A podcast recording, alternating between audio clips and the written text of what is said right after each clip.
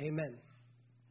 And so we want to be a church that adheres to, applies, and lives the Word of God. Coming out of Easter and coming out of Resurrection Sunday, I was asking the Lord this week, what direction do we want to go in? And um, He gave me this subject title that I think we'll be in for a few weeks called Winning Within. Winning Within. Because the thing that we have to realize is that what we celebrated last week is past tense, meaning that it's done, it's over. Uh, there is, you, you understand that God is seated on a throne. He is not fighting any more battles. Jesus is seated at the right hand of the Father. He is not fighting any more battles. In fact, I'll put it this way. There's nothing else that God can do to make anything more available to you than He already has. There's nothing, you can't get God to get up off of His throne and do anything else for you. It's past tense. It's been done. But there still is a battle. Paul refers to the battle. Paul refers uh, to this issue, this struggle, if you will. I did a, a series years ago, probably one of our first years here, called The Eternal Struggle, because it is a battle that you will be in for the rest of your life. There is a battle. There is a war that's waging. And I want you to look at this first. Let me set this context. We saw this last week in First Corinthians chapter fifteen. First Corinthians. I'm going to go kind of quick here. Um, so for those of you that have brought Bibles, uh, I'm going to encourage you not that not to have to turn to all these. Uh, we're going to throw them up on a screen for you. Um, you can jot them down. Absolutely. If you're taking notes, uh, you can write these down. If you're not taking notes, you can write these down. In uh, First Corinthians chapter fifteen, verse fifty-five, "O death, where is your victory? O death, where is your sting? For sin is the sting that results in death, and the law gives sin its power. But thank God, He gives us victory over sin and death through our Lord Jesus Christ." Everyone said, amen. Second Timothy chapter one, verse ten.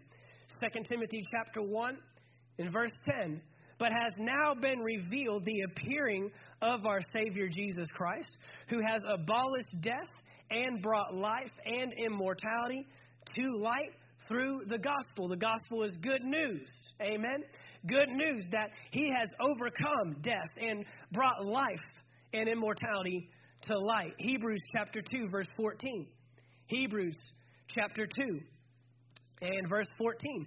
"Inasmuch then as the children have partaken of flesh and blood, He Himself likewise shared in the same, that through death He might destroy him who had the power of death, that is, the devil." The devil is destroyed. Amen?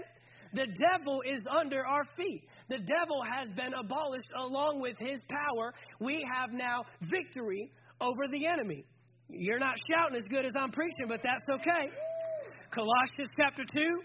Colossians chapter two, verse fifteen. "In this way, He disarmed the spiritual rulers and authorities. He shamed them publicly by His victory over them on the cross." My goodness, the devil has been defeated. We have been given victory. He shamed them publicly in open view, open spectacle. He made a, a, a mockery of the enemy, because when the enemy thought he would, had gotten the victory, Jesus came back up out of the grave. Amen. Ephesians chapter one, verse nineteen. Ephesians chapter one, verse nineteen. "I also pray that you will understand the incredible greatness of God's power for us who believe Him. This is the same mighty power that raised Christ from the dead and seated Him in the place of honor at God's right hand in the heavenly realms. Now He is far above any ruler or authority or power or leader or anything else, not only in this world, but also in the world to come. God has put all things under the authority of Christ and has made Him head over all things for the benefit of the church. And the church is His body." You know what that means? Let me, let me let you in on something. If it's under His feet, it's under your feet. You are the body of Christ. You are the church of the living God. If it's under Jesus' feet, it's under your feet. Why should we be dealing with things that are below us, beneath us, It's under our feet. Look at your neighbor and say, it's under my feet. Is it under your feet? Come on, ask them. They need to know. It's under my feet. Is it under your feet? And the church is his body. It is made full and complete by Christ, who fills all things everywhere with himself. I've given you enough scripture here to help you identify and notice that we have the victory. Jesus has won the victory forever and ever. Amen. The book is closed. We are victorious in him. Greater is he that is in us than he that is in the world. Amen. So that it was last week. That was last week. Has anybody in the last seven days, and I already know the answer, felt less than victorious in just in just the last three days, the last since since we learned and since we celebrated the resurrected King is resurrected. We sing and we shout and we have our hands thrown in the air, and I preached this powerful message on he cannot raise up what you will not lay down. And so we want to lay down everything before the King. Why? Because he's going to resurrect it and make it even greater than we could be when we had it. Amen. And then comes Monday.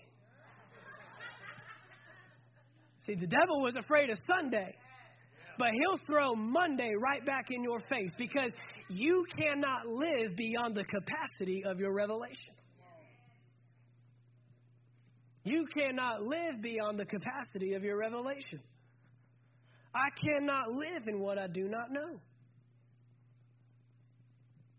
I have to constantly be reminded. I have to constantly be renewing my mind to the victory that Jesus already overcame. So what in? What then is this struggle? And what then is this fight? What is this battle and this war that is waging on? I mean, shouldn't the life of the Christian and the, the life of the believer be as glorious as the third day? Shouldn't it be as exciting as the tomb was rolled away and you, and the angel was sitting inside saying, he is not here, he is risen, and this is as victorious? And, and you can even go to the Bible and you can find out that after Jesus died, it wasn't all fun and games. And it wasn't a walk in the park, and it wasn't walking through flower beds, that there was a battle and a war that was waging on. I mean, the Bible, the New Testament only records maybe fifty to seventy years max after Jesus' crucifixion. I mean, you've got, you, you haven't even, you know, gone into the second generation. And we already have people that have to be encouraged in the book of Hebrews. Don't faint. Don't fall away. Keep pressing. Keep running, because our Savior endured the cross for the joy that was set before him. You have a cloud of witnesses set by, and then he has to give them the hall of faith, because faith is the hope of what I cannot see. And he's encouraging, the writer of Hebrews is encouraging these believers to not fall away. Fall away from what? Why would I want to fall away from something so exciting and something so powerful as the resurrection? That maybe victory isn't as obvious as we thought it was when we first came in. That maybe there are still challenges, and maybe there are still struggles, and maybe there are still battles that have to be fought, even though we've already won the war. And so what Jesus did was to put us in a place where we can keep winning. But to keep winning, you have to keep fighting. To keep winning, if I'm winning battles, then that therefore tells me I have to keep fighting battles. And I don't know about you, but I know in my own personal life, and I see it in, in, in believers as well, that we we have Jesus, accepted him as maybe Savior, maybe Lord. We've given him our lives. We go to church. We read our Bibles. That might be an assumption, but I'll, I'll make that assumption today. So we're not winning within. Jesus won the battle without. But how come I'm losing within? I was just talking with an individual a little earlier, and they said they work for a company that flies a Christian flag. But they shouldn't. I don't know, maybe some of y'all work for people that claim to be Christians and claim. You know, I, I find it interesting that God did not hold back his son for the sake of those that would claim to be something that they weren't. We have little decals that we hand out to people that they can put on their cars. And, and I've had people tell me, oh, no, Pastor, you don't want me putting that on my car if you just knew the way that I drive. Well, you know, that's up to you. But God didn't hold back. God didn't say, I'm not going to send my son because there might be some that receive, that say they've received him but really don't live like it. He, he lives above that. Amen. He lives above that reputation. But we know that the standard is there. When you say you're a Christian, or you say you're a believer or a Jesus follower, or you say you go to church, or, or, or claim any of those titles, people automatically put another standard on you. Automatically. And rightfully so, because living for one that died for you, I mean, that should be the highest calling. He died so that I could live. And he gave all that he has so I could give him all that I have. But what is this struggle? What is this battle? If you look at Romans chapter seven, Romans chapter seven, and you can turn to that one because we'll be there for a little while. Those of you that brought your Bibles, I promise if you bring your Bibles, you'll use them. I promise. Romans chapter seven and verse fourteen. We see a, a dilemma. And this is Paul speaking, by the way. Paul, greatest catalyst of the, the, the, the New Testament church and writer of over two-thirds of the New Testament. And in verse fourteen, he says, so the trouble is not with the law, for it is spiritual and good. The trouble is with me, for I am all too human, a slave to sin. I don't really understand myself, for what I, for I want to do what is right. This is in the New Living.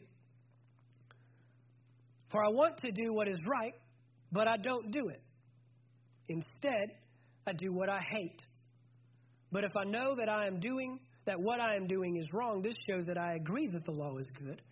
So I am not the one doing wrong. It is sin living in me that does it. And I know that nothing good lives in me, that is, in my sinful nature. I want to do what is right, but I can't. I want to do what is good, but I don't. I don't do, uh, I, I don't want to do what is wrong, but I do it anyway. But if I do what I don't want to do, I am not really the one doing wrong. It is sin living in me that does it. I have discovered this principle of life, that when I want to do what is right, I inevitably do what is wrong. I love God's law with all my heart, but there is another power. Watch this. There is another power within me that is at war with my mind. He says my mind, not my attitudes, not my actions, not my behavior. He says there is another power at war with my thinking. And because of my thinking, because of my rotten thinking, I have rotten living. Anybody relating yet? Have we gotten far enough? There is another power within me that is at war with my mind. This power makes me a slave to sin that is still within me. Oh, what a miserable, miserable person I am. Who will free me from this life that is dominated by sin and death? A life dominated Wait a minute, I thought Jesus got the victory. Why are we dominated by the very thing Jesus came to conquer? Why are we living a slave to the very thing that Jesus came to make us free from? Right? And the truth, you will know the truth, and the truth will make you free. It's because salvation doesn't make you free. I said salvation doesn't make you free. Otherwise, that verse would say, and you would know salvation, and salvation would make you free. But it's the truth that sets you free. Salvation gives you access to the truth. Salvation, coming into the kingdom, is merely entering the door. Jesus says, no one can come to the Father but by me. So he came to get us in the door. But just because I go in the door does not mean that I access everything that it has available to me. That would be like me inviting you to my house, and you come and you step in the doorway and you stand in the foyer of my house. And there's dinner on the table, and there's a couch calling your name, and there's there's refreshments, and, and, and you're standing in the door, you're standing in the foyer. That's where most believers stay, is in the doorway of the kingdom, not ever accessing all that the kingdom has available to them. And so, he says, what a miserable person. Who will free me? And thank God he answers that question. Thank God he didn't leave us hanging. In fact, he keeps going and he says, thank God, the answer is in Jesus Christ, our Lord. The answer is Jesus. I'm telling you this morning, in case you forgot in the last seven days, Jesus is alive and Jesus is the answer. Thank God we have access to God through Jesus. Thank God that Jesus saved us from our sins and helped us conquer the enemy and helped us conquer even death itself. Thank God the answer is in Jesus Christ, our Lord. In my mind, so you see how it is, in my mind, I really want to obey God's law. But because of my sinful nature, I am a slave to sin. And we're going to take a look at this for the next several weeks. We're going to identify, how do we win within? Jesus won without, but how do I win within? How do I conquer and defeat myself? You are now the new enemy. You are now battling yourself. Satan is defeated. If you're still fighting Satan, then you're fighting the wrong enemy. And you know, fighting the knowing who you're fighting is half the battle. Knowing who your enemy is, I mean, what good is it going to war if you don't know who you're fighting? But we know who we're fighting. So he's he's defeated. Sin has been conquered. But now we have this new life. See, First Thessalonians chapter five, verse twenty-three. First Thessalonians chapter five, verse twenty-three tells me, now may the God of peace himself sanctify you completely. May your whole spirit, soul, and body be preserved, be, be preserved blameless at the coming of our Lord Jesus Christ. Your whole spirit, soul, and body. You are a three-part being. Can I teach okay? Is that, is that okay if I teach just a second? You are a spirit. You possess a soul, which is your mind, your will, and your emotions. And you are living in the vessel of a body. You need all three to exist in this world. You need all three. You cannot just be a spirit without a body, because man defined is a spirit possessing a soul living in a body. Your body decays, your spirit leaves. Your spirit doesn't have access to this realm without your flesh suit. That's what we're looking at today, but that's not really you. And before, before Jesus came, died on the cross so that his spirit could be placed back in you so that you can live above sin and live above dominion to by the enemy, you lived according to a flesh nature. Flesh nature. Now, not talking about flesh, what we see, but we're talking about sinful nature. A sinful nature. What does that mean? That means you could only do what was in disobedience to the king. That's what sin is. It's a three-letter word, but we all, every single person on this planet, uh, lives having to either fight or give into a sinful nature. And you'll never be free from that as long as you're in this earth. Not until Jesus comes back, amen? Until our King returns and he conquers the enemy once and for all. But sin is simply disobedience to the king. You were born into sin. I know I'm saying some stuff, but some of you haven't heard this in a while. You were born into sin because your dad, Adam, sinned first. And because of his sin, we all sinned. Book of Romans tells us. And we're all born into that. So we all come into this life, every single person on this planet. I don't care the color of your skin. I don't care your background, what side of the tracks you grew up in, uh, on what kind of education you have. I don't care what kind of home you were raised in. Every single person on this planet needed a Savior. You are in need of saving. You need a Savior. When you accept Jesus, you accept not just him as Savior, but you accept him as Lord. Now, what does that mean?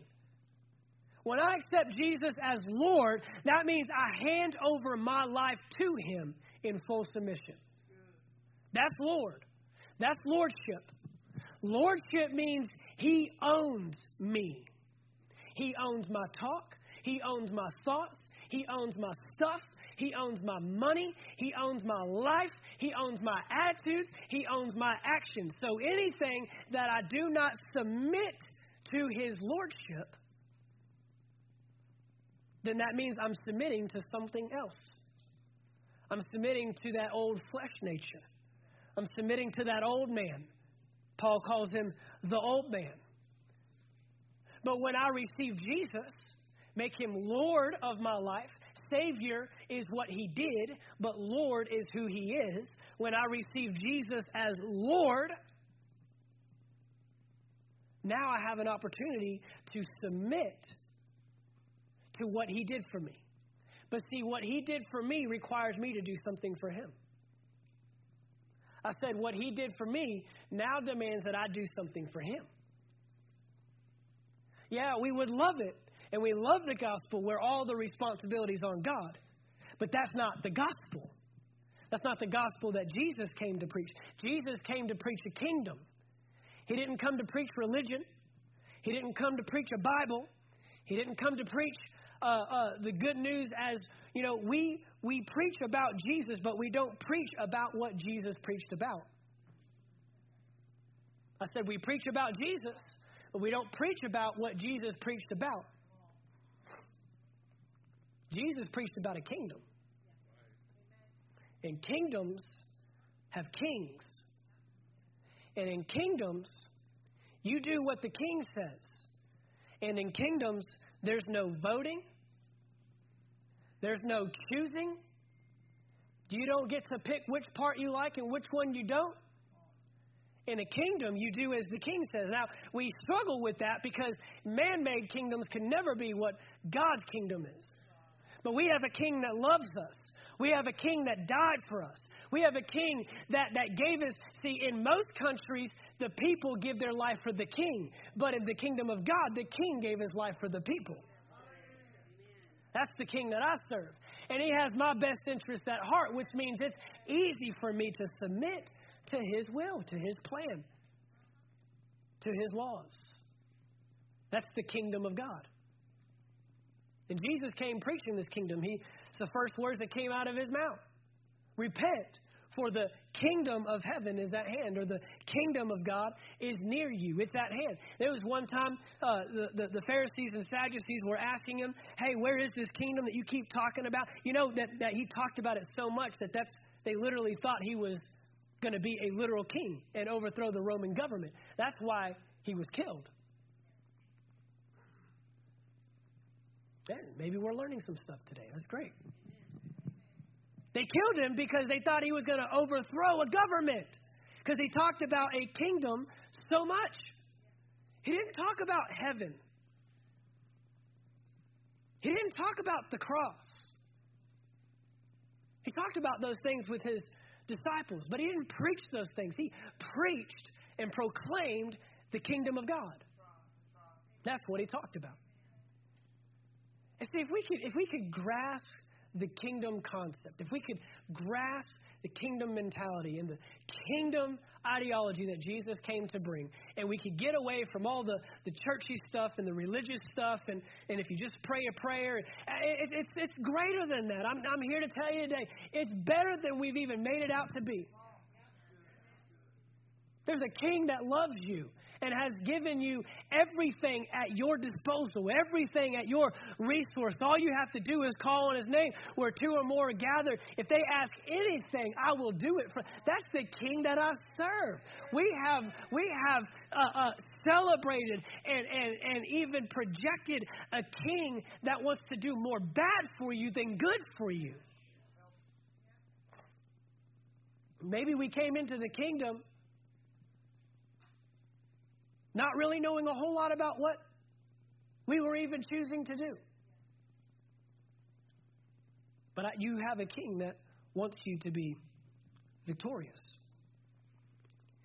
So this king, Jesus, Jesus came as a king to rule. There is a level of submission that demand, that is demanded from a king. There's a level that kings are in a position of authority. Therefore, whatever they say is to be followed. Whatever they decree is it's to be done that way. So the battle that we're waging is this flesh versus this new kingdom nature. There is a flesh that we all deal with and struggle with. But you have a new nature. You have a new nature. Second Corinthians chapter five, verse seventeen. That of all these passages, that's the one I don't have in here. Second Corinthians chapter five, verse seventeen. Therefore, if anyone is in Christ, do I have anyone in the house today that is in Christ? Come on, and you're excited about it. You're happy about it. Yeah. You should be. Therefore, if anyone is in Christ, he is a new creation. And that word new means something that never existed before. That's how new it is. I'm not talking about a paint job. I'm not talking about covering up the old stuff. I'm talking about something that's never even existed. I'm talking about you just showed up in a vehicle that that that no one has ever even seen before. That's how new it is.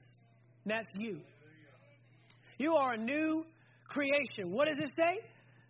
Old things have passed away. Behold, all things become new, have become new. Old has been passed away. Man, if we only knew the victory. I can't live out what I don't know.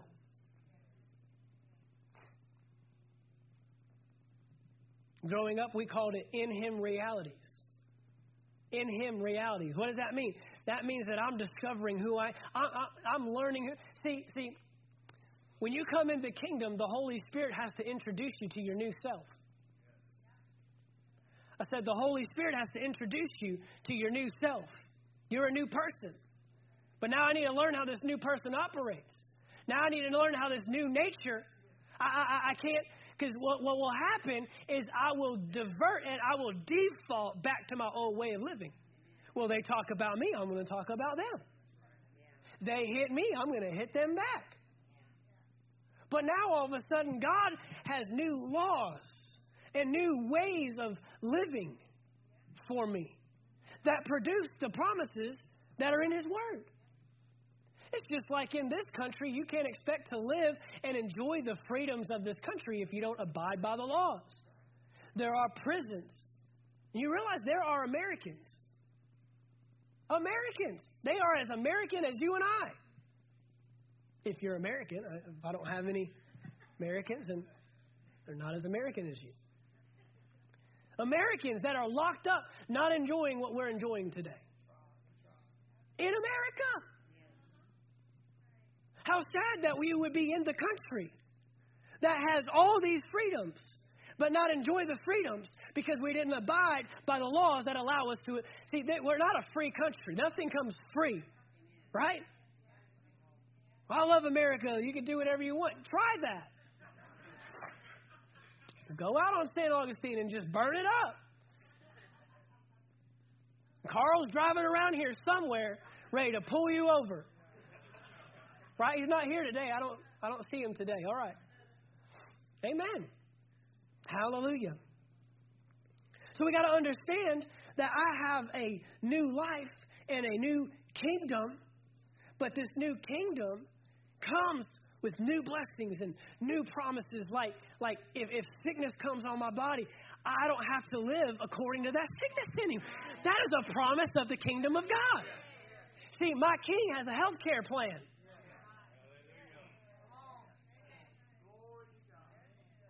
He's got a health cure plan. He'll just cure you up. He's got His own health care plan. Zero deductible. No copays. By His stripes I was healed. That is the health care plan of the kingdom of God. I was healed. Before you were sick, you were healed. Next time you get sick, oh, Jesus already bought this. Are you, are you kidding me, devil? He took stripes on thirty-nine of them to be exact. And you just start claiming it. The health care plan of the king. You know, his his uh, uh, financial tax system is, is better than anything any man can come up with. In fact, we're trying to get it back over to his system. You keep ninety, you give me ten percent. And see if I don't pour out the windows of, I mean, my goodness. ten percent. Your tithe is the tax plan of the kingdom of God. That's how you're taken care of. You know, farmers back in, in those days, they relied on that ten percent because that was how, that was how they could rebuke the devourer for their sake. What does that mean? That means he can't come in and take my stuff. That means your cars last longer than anybody else's. That means your refrigerators last longer than anybody else's. That means your houses last longer. Come on, you think God isn't concerned about your stuff? That's the God I serve. God knows how to get it too. I'm telling you, we limit God. Oh, he doesn't care about my refrigerator. You know, that is one of the toughest things that we, we as believers, we believe a God that can do everything, but we don't believe in a God that can do anything. I mean, all you got to do is look at the sky and see the sun and the moon and the stars, and look at the ocean and, and look at the grains of sand on the on the beach, and, and look at the wildlife, and look at the animal, and look at the stuff that we, we can't even comprehend how all this stuff got here. We have to make up things like Big Bang theories, like there was just a big bang, and all of a sudden this stuff just landed right in the right spot. That if the earth was just tilted just a little bit, that we'd all burn up and, and, and burn up on this place. We didn't have to go to hell. We'd burn up here. Little things like that. And then we come down with, with, with a flu, and we, we, we don't serve a God that can handle that. We, we don't, we, we believe in a God that created the waters, but we don't know if he can calm them. We've got to get a big, bigger revelation of our God. We've got to get a bigger revelation. You serve the King of Kings and the Lord of Lords. You serve a big, big God. A big God. My goodness. Am I encouraging anybody? If you're not getting encouraged, I am. Whatever you magnify gets bigger, bigger. You know that, right? Magnify your God instead of magnifying the problem. We serve a big God. Promises, blessings. His word is available to us. We just have to tap in through knowledge. I cannot live beyond my level of comprehension. I cannot live beyond my level of understanding.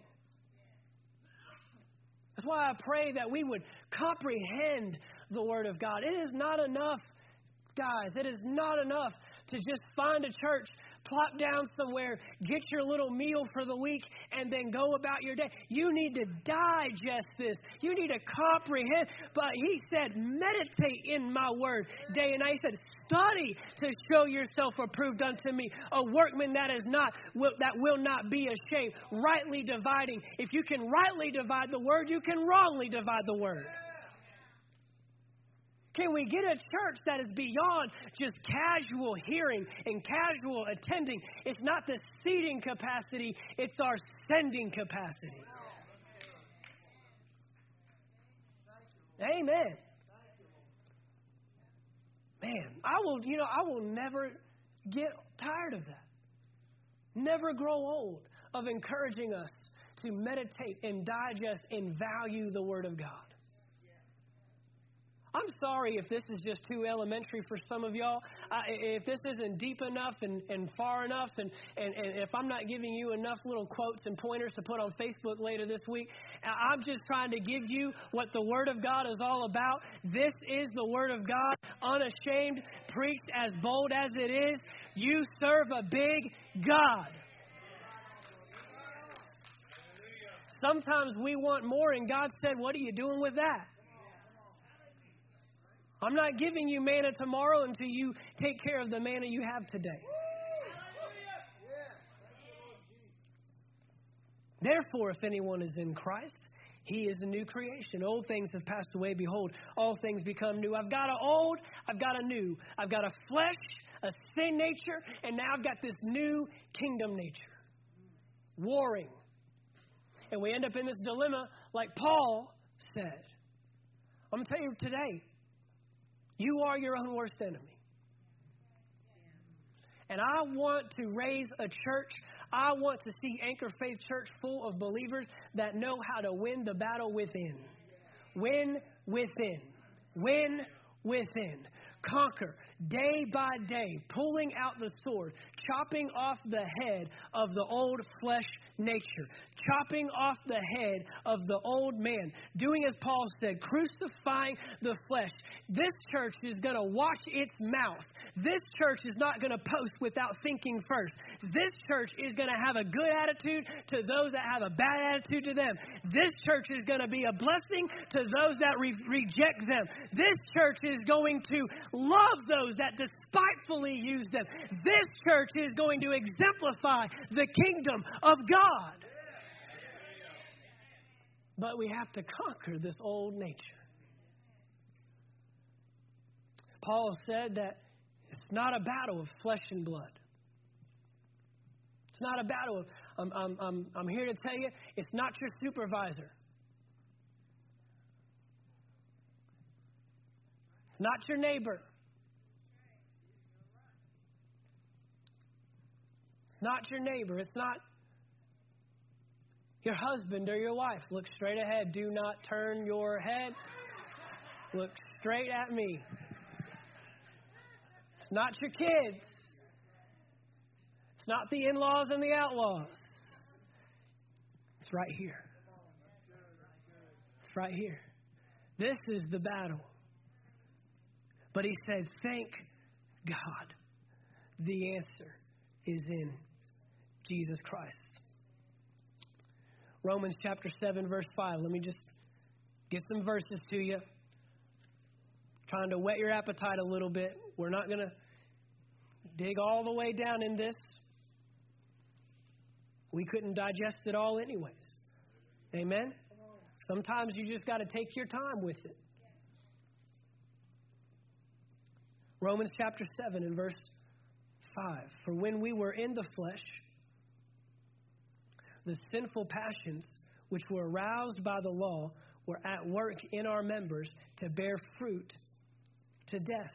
You have to take care of the root before you can take care of the fruit. I said you have to take care. See, God did not come to just take care of the surface. He didn't show up to take care of the symptoms. Amen. He came to get all the way down into your stuff and into your junk, into the root. Because so many of us are just trying to change fruit, appearance. Why can't I act this way? Well, you're in the dilemma that Paul, I want to do the right thing, but I do the wrong thing. I didn't want to post that, but I posted it. I didn't want to share that, but I shared. I didn't want to respond like that, but I did. I didn't want to hit that person, but I hit him. Why am I doing the very thing I don't want to do? The dilemma, the battle, the war within. He says, you got to take care of the root. We've got to get down to the root. You know, there are times where you can take care of things on the surface.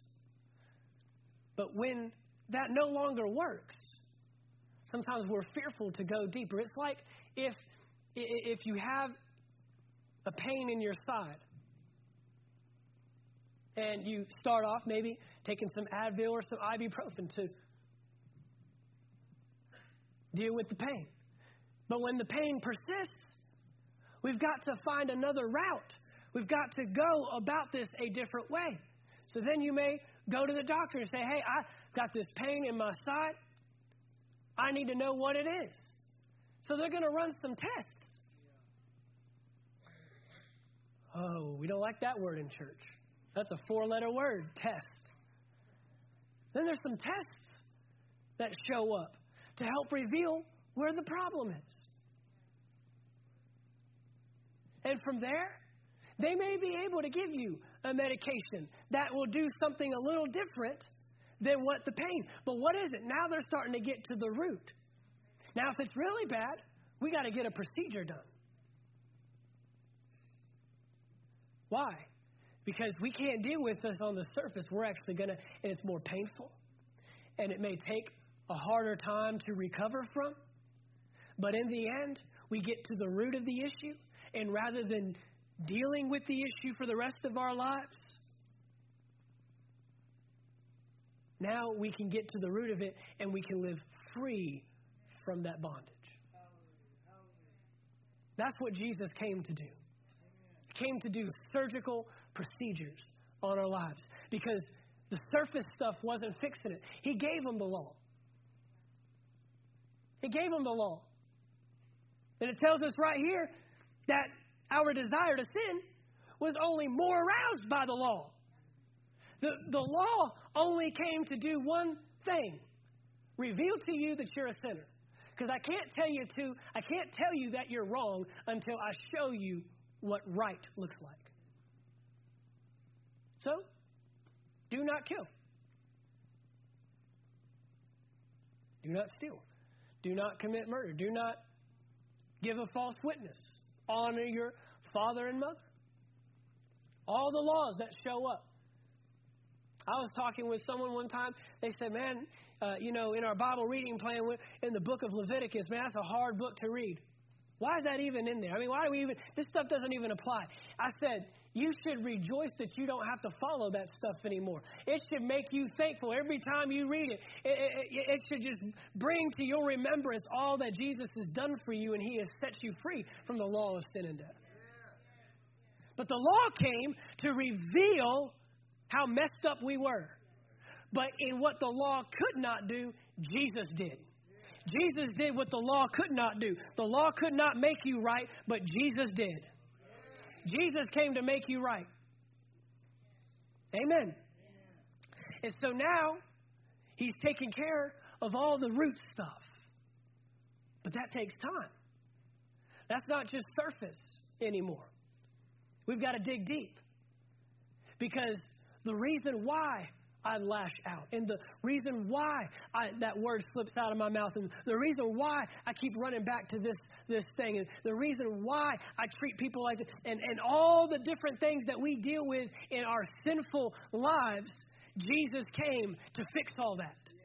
You don't have to respond that way anymore. You don't have to live that way anymore. But now I've got to learn how to live according to a new nature.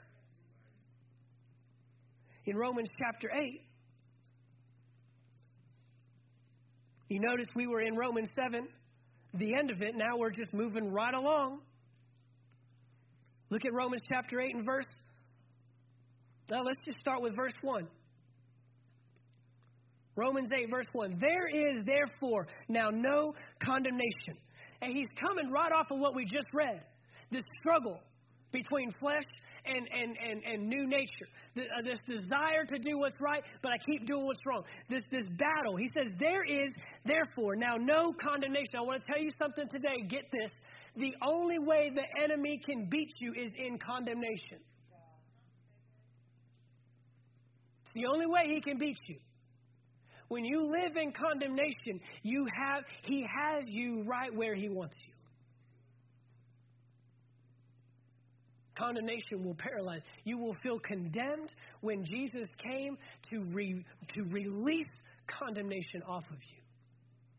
For those who are in Christ Jesus, watch this, who do not walk according to the flesh, but according to the Spirit. Now we're starting to get some clarity. Now we're starting to find out that there is a, an opposite nature. Remember, Paul said there in Romans chapter seven, there's this power that works within me, and it gets it's attacking, waging war with my mind, he said. Well, guess what? If you are going to defeat a power, you need another power, a stronger power, a greater power. And greater is he that is in you than he that is in the world. It's called the Spirit of God. It's called the power of God. So I've got to rely and release a different power from a different nature. Amen. I do not walk according to the flesh, but according to the Spirit. For the law of the Spirit of life in Christ Jesus has made me free from the law of sin and death. For what the law could not do. What couldn't it do, Paul? For what it could not do in that it was weak through the flesh, God did by sending his own Son in the likeness of sinful flesh on account of sin. He condemned sin in the flesh, that the righteous requirement of the law might be fulfilled in us. Watch, who do not walk according to the flesh, but according to the Spirit. I've got a new nature, a new power, a new spirit to combat the old flesh, the old nature. That's you. Worship team, if you come. That's you today. You have a new nature. God has given you His Spirit. You have a kingdom nature. I want us to just revel in the fact, just remind ourselves, I'm a kingdom citizen. How do I conquer this flesh? You'll have to come back next week. And that's not a It's not a license to just sin all you want for the next seven days. Well, Pastor Marr didn't tell me how to conquer it, so. I'm telling you, you have a spirit within you. The Holy Spirit. Kenneth Hagin said this. He said, there will be no greater need in the last days than for the body of Christ, the church, to learn how to listen to and respond to the Holy Spirit.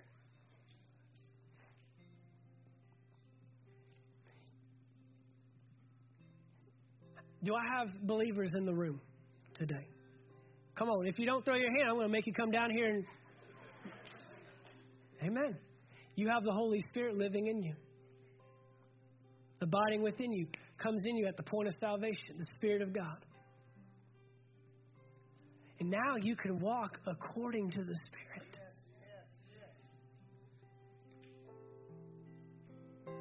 You don't have to. You get to. So this week, when all of our fleshly opportunities and moments come up, I want you to stop and do one thing. Holy Spirit, what do I do? And I know what He'll tell you. Don't say that. Don't do that. Now, it's training. It's not overnight. I know that. I'm just here to tell you today, you don't have to live according to the flesh. You can live according to the Spirit. You can live according to the Holy Spirit. And He will speak to you. He will point to you. He will point you in the right direction. He will say, no, no, don't respond to your husband like that. Pray for him instead. Now, you won't want to do what he's going to say, but that's okay. You're not supposed to, and you never will. Oh, I just want to do God's will. You're not going to. You will never want to in your flesh. That's why we have to crucify him. That's why you have to get rid of him. You, you can't try to turn him. You can't try to bring him along. Though Paul said, crucify the flesh. And when my flesh dies with Christ, I'll be raised to life with him also.